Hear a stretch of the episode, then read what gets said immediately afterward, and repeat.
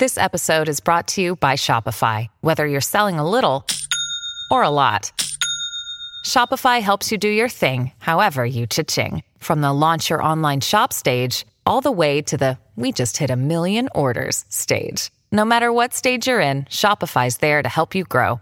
Sign up for a $1 per month trial period at shopify.com slash special offer, all lowercase. That's shopify.com slash special offer. As far as I'm concerned, there's a football game at the Rihanna concert. Try to tell him. I've been trying to tell him, Haley. I've been trying to tell him. Hi, I'm Rachel Hampton. And I'm Nadira Goff, and you're listening to ICYMI, In case you missed it. Slate's podcast about internet culture. And today, I'm once again joined by the legend, the star, the icon, Nadira Goff. Nadira, hello. How are you? How are you? How are you doing, my most Philly friend? I um I am distraught. I am depressed. I am broken down. But you know Oh. what? I will bounce back. I will I will bounce back stronger than I was before. I just, I feel like you deserve an award for going through what you've been through.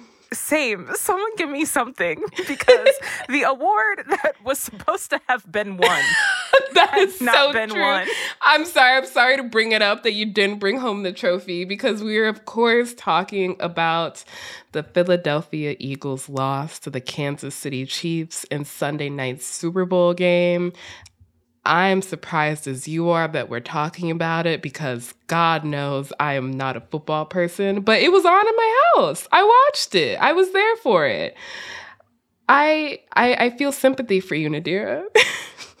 Thank you. I'm surprised you even watched. It was on in your house. You didn't like go to mm-hmm. someone else's house. I and- know, I know. Even more shocking. Wow. This is okay. Baby steps. Baby steps. I mean, I mainly watch for one reason and one reason only, Mm-hmm. which is Rihanna's performance Correct. yes. was something that happened that I saw.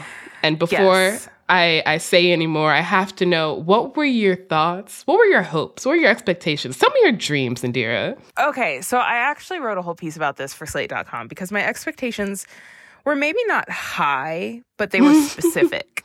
Oh. So my expectations were that I simply wanted Rihanna to revive her 2016 VMAs performance, her medley, where she performed Work and a few other songs. And it, to me, is the single best televised live Rihanna performance. It's phenomenal. It has life giving energy, right? No matter if you're familiar with dancehall or not. But if you are familiar with dancehall and if you are Caribbean like I am, it's also just a beautiful testament to your roots and to Rihanna's culture.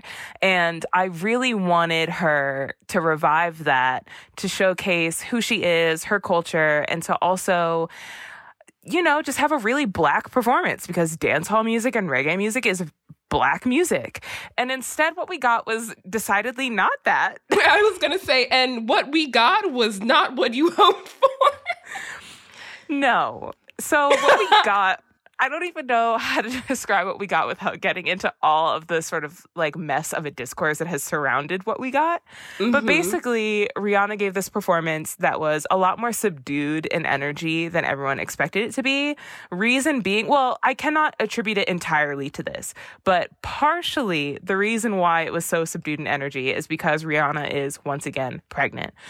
And that was made somewhat clear during the performance, but somewhat I say because everyone was confused and they didn't really want to say she was pregnant even though she visibly looked very pregnant because they didn't want to do the thing that's the equivalent of asking a woman if she's pregnant because we Yes. all know you don't do that. Yes. And so Twitter was just a whole bunch of like, wait, is she? Are we? Is she? But so after the performance, her publicist basically came out and confirmed that she is indeed pregnant. And so that was a huge narrative of the performance that we got. But I don't know. There was a lot of really frustrating takes from people who were just dissatisfied with her overall. And the main reason why it frustrated me is because Rihanna historically has never been someone who's cared about what other people think or what other people want out of her. And I think the moment that we expect celebrities to be judged solely by what we want from them is the moment that we've really just like failed. and so I don't understand why she constantly is being held to this specific pedestal. I mean, I guess maybe because she's been doing anything other than making music, right? But like, whenever Beyonce does whatever she wants, we're not like, oh, that was the worst thing we've ever seen, right? And so I just don't understand why we can't extend that same like go off sis i love that you give zero fucks to rihanna as well I think it's I think the reason that we're not giving her the same response we give Beyonce when she has like a mid project like Black is King. I know a lot of people like that album. I don't give a single fuck. But I think the reason we don't do as much is because Black is King is sandwiched between like Lemonade and Renaissance. You know, like when there's a when there's Right. a dip we know there's going to be a peak. And with Rihanna, it's not even like there's necessarily been a dip, it's just been a plateau. We've had nothing. She has given us nothing besides lip gloss that sells out all the fucking time. okay but it sells out you see what i'm saying like and she's given lingerie us so much that you have to subscribe to monthly to get the advertised price. so Rihanna is scamming all of us. Do I respect it? Yes. do not say that she is scamming Oh, unless you're going to say that you- everyone how else are you is selling scamming out a lip gloss that often? Just make more. I haven't been able to buy hot chocolate in stores in months. I, okay, as Rihanna would say, that seems like a you problem. Like I it's just feel not as a me though problem. I go to Sephora way too often for how much money I make. I'm just saying, don't call her a scammer, which she is, but like, don't call her that if you're not going to call every other white male executive person, and I including will. Ariana Grande with that rare beauty and her perfume, a scammer.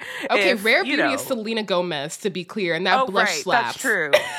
I will call Ariana Grande a scammer too. it's equal opportunity here. I am not holding back my criticism. Right. So I think the thing about Rihanna is that like she doesn't owe us anything, right? And so we can't we can't treat her differently because we feel like she's given up on this sort of social contract that was never actually explicitly stated in the first place. She never signed on to just give us bops for the rest of eternity. She signed on to maybe give us a few bops until she saw fit to stop. And she saw fit to stop. She does not owe us anything. She does not owe us anything. However, if she doesn't want to make music, don't be fucking playing with my emotions every two years saying you're back in the studio. You know? You know what the real answer is? I'm I'm mad at too many people right now. I cannot also be mad at Rihanna. That's, that's I'm mad at the refs. I'm mad at the NFL. I cannot also be mad at Rihanna. So I'm just really trying to save myself. I, I understand saving room in your heart, but I will say that Rihanna does seem to agree with you in that I, I really feel like the epitome of the performance, like the general takeaway from that entire performance was y'all asked, here it is, now stop asking. That is what that entire it was go girl give us nothing. it was go girl give us nothing, but it was also cute. Again, I understand where you're coming from. However, I just feel like I reserve the right to call it like it is. you know? The truth of it is is that we are not getting any more music from that lady and I need time to properly grieve. What we will be probably getting is a Fenty Baby runway show coming next summer. And it will be cute. And you know I love the kids. I mean, while you're working on that Fenty Baby show, can you put hot chocolate back in stock? Like, I really feel like this entire show has ruined my life. Honestly, I need some time to sit and feel my pain. I feel like I need like some really some music to deal with the mourning that I'm in for both my hot chocolate lip gloss dreams and my dream of another album from Rihanna. And I can't play Rihanna because I'm just gonna get sad, even more sad. So what should I listen to, Nadira, while I while I mourn and you continue to defend Rihanna? I like to um sometimes give myself over to a parade of death instruments by way of listening to like emo pop punk.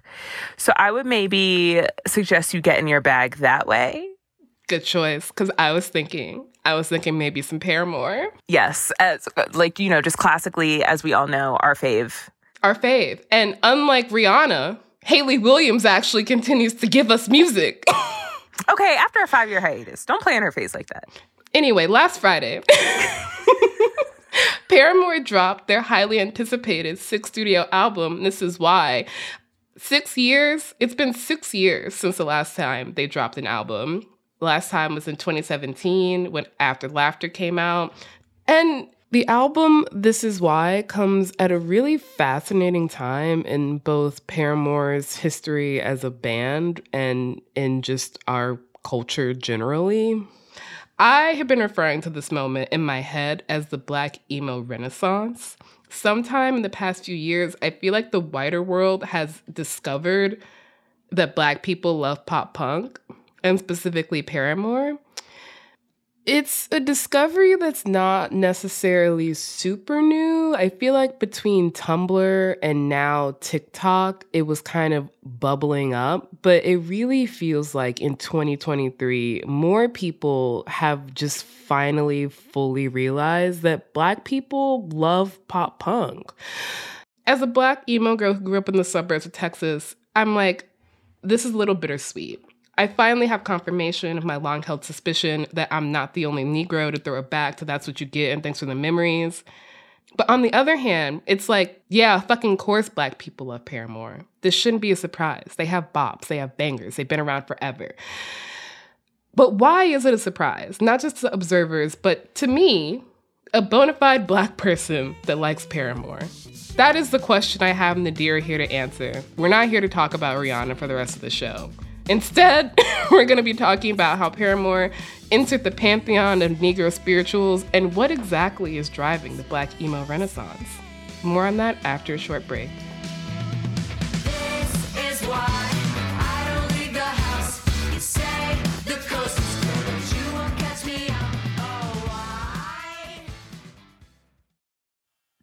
Not being able to get a hold of anyone when you have questions about your credit card? With 24 7 US based live customer service from Discover, everyone has the option to talk to a real person anytime, day or night. Yes, you heard that right. You can talk to a human on the Discover customer service team anytime. So the next time you have a question about your credit card, call 1 800 Discover to get the service you deserve. Limitations apply. See terms at discover.com/slash credit card.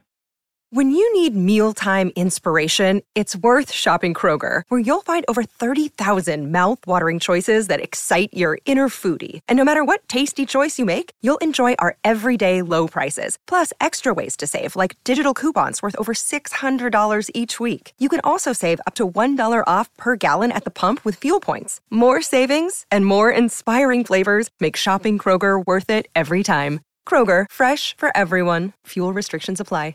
This episode is brought to you by Progressive Insurance. Hey, listeners, whether you love true crime or comedies, celebrity interviews, news, or even motivational speakers, you call the shots on what's in your podcast queue, right? And guess what? Now you can call the shots on your auto insurance too. Enter the Name Your Price tool from Progressive. The Name Your Price tool puts you in charge of your auto insurance by working just the way it sounds. You tell Progressive how much you want to pay for car insurance. Then they'll show you a variety of coverages that fit within your budget, giving you options. Now, that's something you'll want to press play on. It's easy to start a quote, and you'll be able to choose the best option for you fast. It's just one of the many ways you can save with Progressive Insurance. Quote today at progressive.com to try the Name Your Price tool for yourself and join over 28 million drivers who trust Progressive. Progressive Casualty Insurance Company and Affiliates. Price and coverage match limited by state law. And we're back. So, I would like to know what was your primary emo community? Was it IRL or was it online? Because mine was like mostly online. I did have some IRL friends who were of the emo persuasion, but I did spend a lot of time on YouTube watching lyric videos with Pon and Zi cartoons. Yeah, it's a really good question. And until you asked me, I had not really thought about it too much, which I think is a very good indicator of the answer, which is that I had a very tight knit group of friends who were diverse. Some of them are black, some of them are not. And we kind of all got into our emo bag. And so I would say that it was mostly IRL, my sort of community in terms of loving emo and pop punk music. But I definitely sought out recommendations and sort of general outside community online, but it wasn't like I was online to f- to find other people to identify with, if that made sense. I was online to find more information and to kind of go deeper into the genre and into the community, but I wasn't necessarily online to find my people because I feel like I had already a group of friends who were into that kind of music. I guess I just always grew up knowing that a black people like all kinds of music no matter what it is and B, like there must be other people who like this kind of music because I'm friends with some of them. And when I think about Paramore specifically, I think that was maybe the single group that was very, very clear that, like, oh, yes, Black people love Paramore. Because I also think Misery Business was a song that everyone in school knew and a song that everyone just would like scream in the cafeteria, I guess. Like even the guys, even if they didn't like identify the actual lyrics of the song, they would sing along if someone started singing it in the cafeteria. And my school was predominantly white, but it did have a small black population. So, you know, I it, it I don't know. It was a very complex uh dual sort of upbringing in terms of like an emo pop punk livelihood adolescence, you know. What about you? I love that for you because I did not have that experience at all. Yeah. It Yeah. was rough. It was rough I'm for sorry. me. I appreciate that. It was it was I felt like bifurcated in a way that a lot of I think kids who grew up in similar situations did in that I had emo friends but they weren't black. And then I had black friends and they weren't emo. So I kind of always felt a little bit like there was something wrong with me in any space. Mm-hmm. You know, very much the everyone talks about this on Twitter, but very much the Oreo type of thing going on. Was called that multiple times in my in my in my growing up. Yes, yes, yes. Mhm. Yeah. hmm And it's it's really hard because it makes you feel like there's something wrong with you. Yeah. And I remember not only feeling that within my own life because my family had no idea what music I was listening to, but also because in looking at the pop punk space online, I did not see myself at all. I remember watching like music videos for all of these bands that we're talking about and mm-hmm. literally never seeing a black woman in any of them as a love interest or as a member of the band, which kind of fucks with your head a little bit. But contrary to that kind of, I think, overwhelming whiteness of the pop punk scene as represented, even if for you it wasn't that way in your real life, Paramore always felt different. Like you were saying, Paramore felt like they were for everybody. And yeah. I feel like I knew before I knew about Hayley Williams' black influences in her music Yeah. because I cannot sit here and pretend I was one of those kids who actually read a lot of interviews with our favorite artists. I didn't. I did not. I didn't. But later in life, I came to find out that Hayley, my girl Hayley Williams, aka the leader of Paramore, loves all the same people I do. She has cited Erykah Badu, Janet Jackson, Outkast, and Solange as references. And the thing is, when you listen to her music, even back in the day when she was like this early aughts pop punk princess, mm-hmm. you can hear it in the way that she sings. You can hear it in her belt. You can hear it in like the kind of emotive quality of her work. And clearly that resonated with me, with you, with the kids in your cafeteria, with black kids the world over. Yeah, let me tell you something about Haleisha. Haleisha Williams is like we claim her. She's invited to the cookout, all of those tired jokes, but they're not actually tired because when it comes to her, they are just so true. The influences that she was inspired by in black music were very clear from early on. Like you were saying, particularly in her singing style, like whether it was the strength of her voice, which is so startlingly beautifully strong, or whether it was her decisions to do a run here or to take a note a certain way over there. Very, very clearly inspired by black music. And the reason why is because Haleisha grew up around black people. Like mm-hmm. she knows what's up. She paid attention. She had the right influences and she was able to sort of imbue that into her own sense of creativity and artistry and create something that was truly for the masses or, you know, that was catering to multiple demographics at once.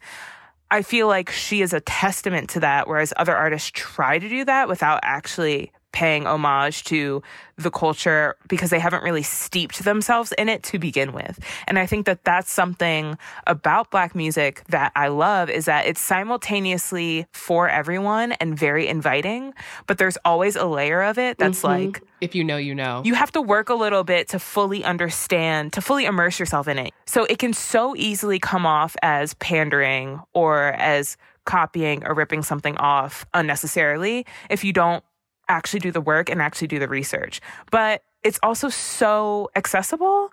So it's not, it's just like, it's really up to you as someone who's not a part of the community to take the time. The thing about Hayley is like, as you were saying, it's very clear that she not only is aware of Black music in the way that everyone is aware because it is in everything, but she is also in community and has been in community with Black people.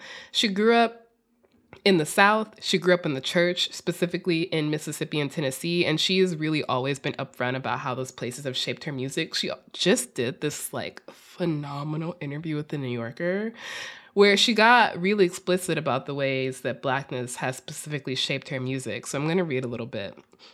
She said, When I think of Mississippi, I think of my black friends. I remember learning about D'Angelo from my friend Sheena, who would get back from basketball practice and go to third period, and she would still be in her basketball shorts, putting shea butter, cocoa butter all over her legs.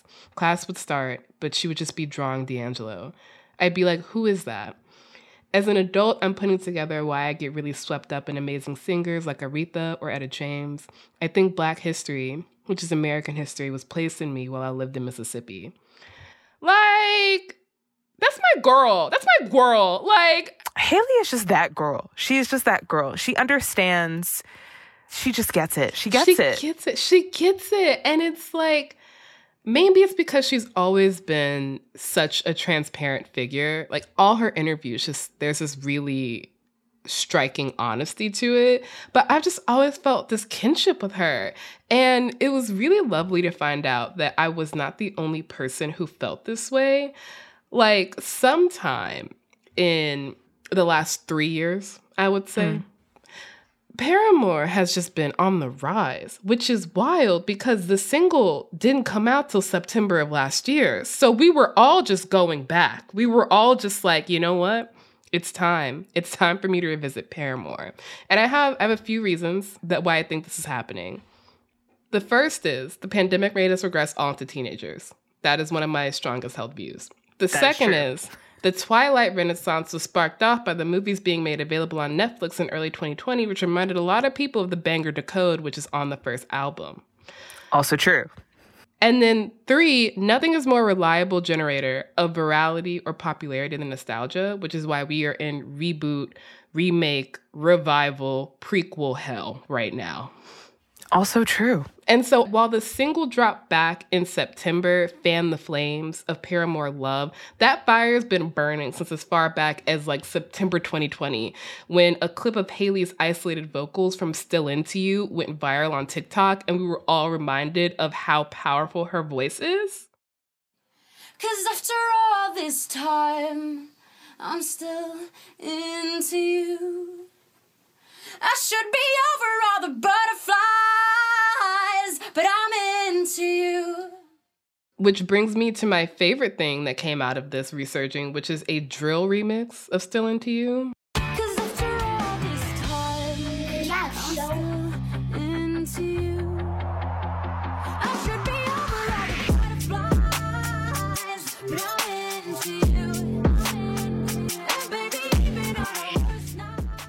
I love this remix and the subsequent dance trends that came out of it.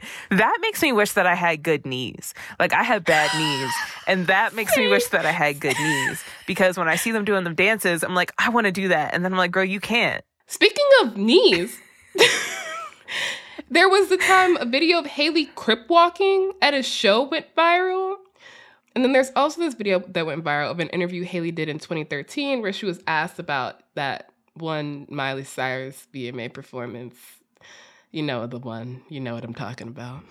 It seems like more people are focusing on the, you know, the the, the trashiness or the dancing and the, or the the, the clothes. Uh-huh. But I actually am uncomfortable with the racial aspect of it. I feel like she's sort of taking a um, a culture that isn't really hers and sort of using it as a as a an accessory and uh-huh. I, I that that actually bothers me more and I know I'm a white I actually had not seen that TikTok until we sat down to do this episode and yeah, somehow that viral interview clip missed me.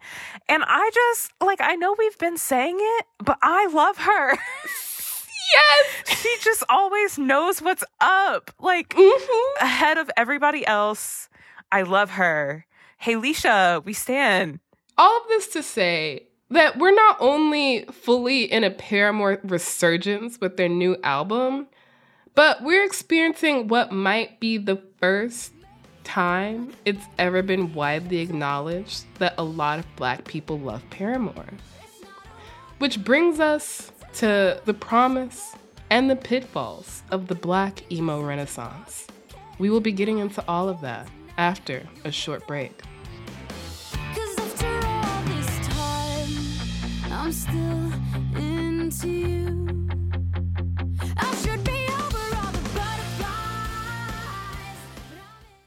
Another day is here, and you're ready for it. What to wear? Check. Breakfast, lunch, and dinner? Check.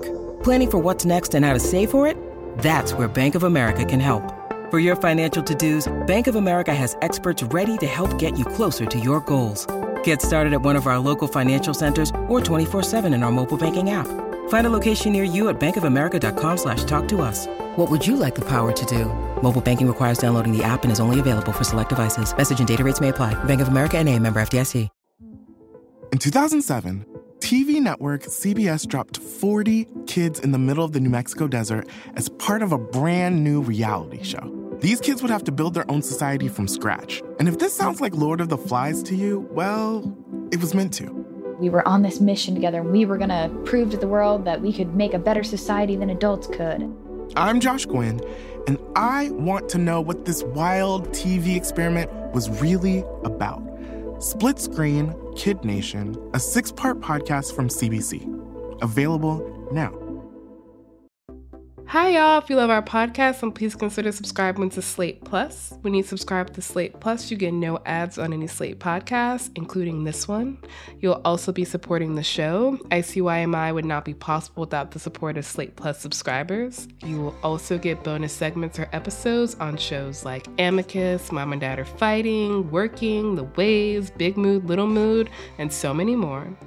You also get unlimited reading on the Slate website, which means you get access to every single article and celebrity guest advice column on Slate without ever hitting the paywall. Just visit slate.com slash ICYMI plus to sign up. That is slate.com slash ICYMI plus.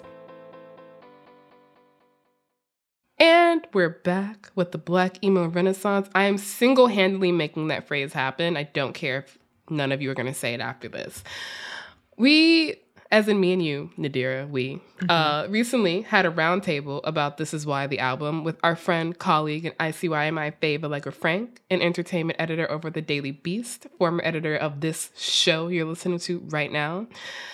And during that conversation, there was this kind of interesting tension between us, similar to the one we just had about Rihanna. Um, Except it was about the way we felt about the sudden influx of attention on black pop punkers.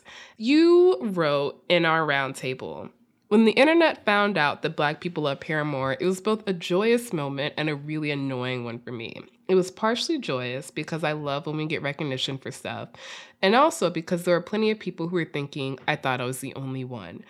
But the idea that it's a surprise that black people, specifically adolescents, would love a female led pop punk band that was churning out straight bangers is woof, it's a lot and it's slightly unfair. And as one of those kids who, as I said, thought they were the only one, I want you to expound a bit on that feeling unfair because honestly, up until this roundtable, the black emo renaissance to me was primarily a moment of like, oh my God, friends. yeah, I think that's true. And you touched on my general dissatisfaction with the constant resurgence of that trend, right? Because it is constantly resurging. So I think the first time I noticed a viral moment about Black people of Paramore was a tweet in 2018. And then there were the TikToks during the early stages of the pandemic. So that was 2020. And then I feel like even in like just last year, there were a few resurgences on TikTok again of Black people of Paramore. And I love it every time because I just think it's the most beautiful thing watching black people talk about how much they love something, especially something that they feel like before they weren't able to talk about. But I find it sort of deeply unsettling to keep seeing this resurgence of this surprise or this idea that, like, oh my God, black people like something, as if Paramore wasn't one of the more popular bands of that era, as if Misery Business wasn't one of the most popular songs of that era, as if black people wouldn't just generally like things that are popular and things that are good just because they're they themselves, like the thing itself is not black. And so having that just be thrown in my face multiple times is kind of like I really want to suspend the notion that black people only like a certain type of thing that mimics them because first of all there wouldn't be enough for that to be for that to be the case. And so i want to suspend that notion like first and foremost. But i also want to suspend the notion because to say one of your favorite words and something that i mentioned in the piece it's it is very much an ouroboros. So the reason why black people uh, specifically kids think that you know they're the only ones who like something is because the other black kids who like that same thing don't talk about it because those black kids think that they're the only ones who like it. And so I think in order to just stop that trend, stop that cycle. It is important to have these resurgences, but I, I, wish that we could like do it once and do it finally and just have that be it because it just keeps every time I see it, it just reiterates this idea that like, oh wow, we are still surprised that black people like things. Like, like I need us to stop being surprised about this. Yes, yes, that is so fair, and I think really goes to the general amnesia of the internet in that yeah what is new is old again and what is old is new again and what is old people will pretend nobody has ever said before and it, it comes up with paramore and black people specifically because i just think people don't look shit up on one level but also yeah. because I feel like that unfairness you're talking about is kind of like the other side of the coin of the isolation that I and others felt as kids listening to Paramore. Like it it's the other side of like the question of like why is it weird that I like this band that so many of my peers do even if they're not black? Or why am I being made to feel weird? And so I I really do understand like your feeling that it's unfair because it is. It's just like, why is this a conversation that we're having? Not least because Paramore's influences are so strongly black. So, of course, black people would like it. And I mean, today, no one ever questions why like white teens like rap music. Mm-hmm. Like no one ever no one ever looks at a white teen and is like, "Oh, why do you like Drake? That's so weird." You know what I mean? like, like no, no one ever yeah. looks at a white teen and is like, "Oh, that Lil Uzi song that swept the entire nation with a dance trend. Why do you like that? Why are you doing that dance?" Like, and I think a part of that is because the internet is just so much more open now and we get to see teens of all shades and colors and all backgrounds, you know, liking the things that they like. But a part of it is just that it's very one-sided. Like it just it actually doesn't work the other way. yeah. It's fascinating in that it's like when white people like something that is black, it is an indicator of their good taste. But right. when black people like something that is quote unquote white, which is usually some diluted form of black, if we're being completely honest. Yes, correct. It means that they're weird, which is yeah. unfair. And also, how have we not gotten past this point? Have we not evolved? So I think the thing that we were talking about in the piece that I really liked is that first of all, you and Allegra put me in my place. because I am just of the mind that like sometimes I go to a place or to an artist to get what I came there for. And like I'm not the biggest critic of anyone who wants to be a nostalgia band. I understand and respect you if you don't, but if you're trying to get that bag by giving me what I signed up for, yeah. who am I to really to begrudge you of that? But you both smartly pointed out something that I also agree with because I do love these bands, but like there is a general widening of the emo pop punk genre, specifically with black led acts um, and black female led acts, such as Willow herself, who is her own act, but then also acts like Meet Me at the Altar. And I think that that is showing that we are kind of getting past it, right? There's this visibility of these artists that are not all white, um, that are making music that's well esteemed in the genre. I think partially the genre itself is just not the zeitgeist anymore. And so, the, you know, bands like Meet Me at the Altar aren't really getting the same type of public recognition that Paramore got.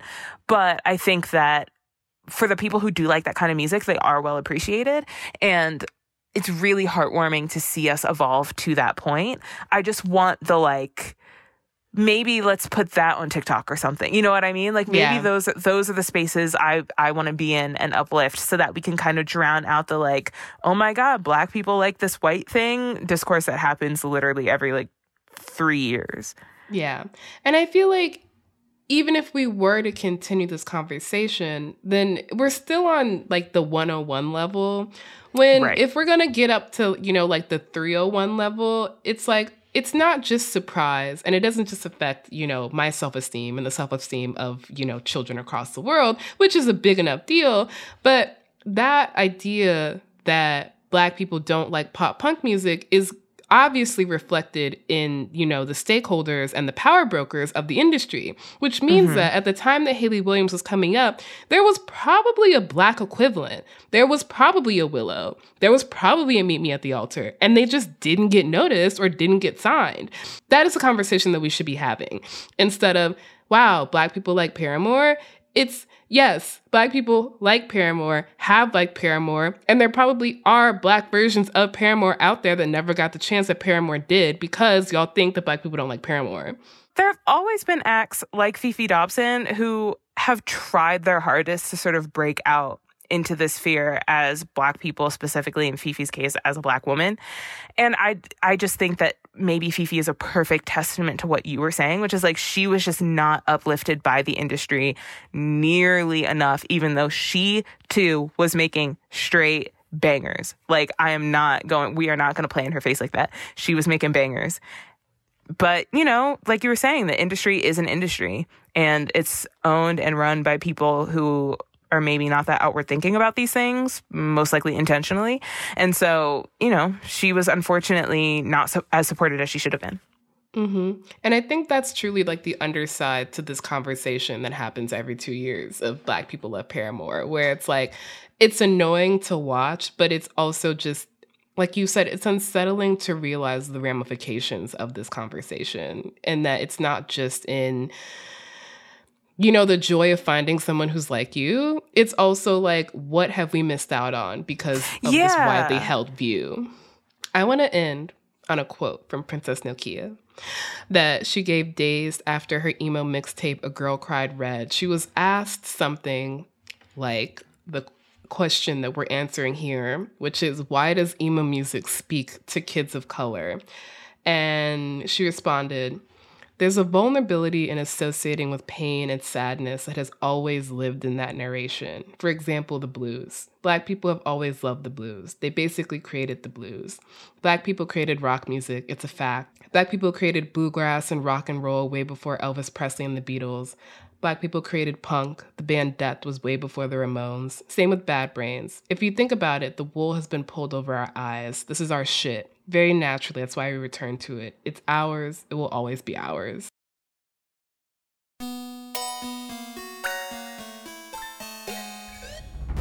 All right, that is the show. We will be back in your feed on Saturday, so please subscribe. It is the best way to never miss an episode, to never miss, you know, a nostalgic look at our past. It's actually very relevant to our future. Please leave a rating and review on Apple or Spotify and tell your friends about us. Tell Hayley Williams about us. We love her. You can follow us on Twitter at ICYMI underscore pod, which is also where you can DM us your questions or your favorite Paramore song. And you can also always drop us a note at ICYMI at slate.com.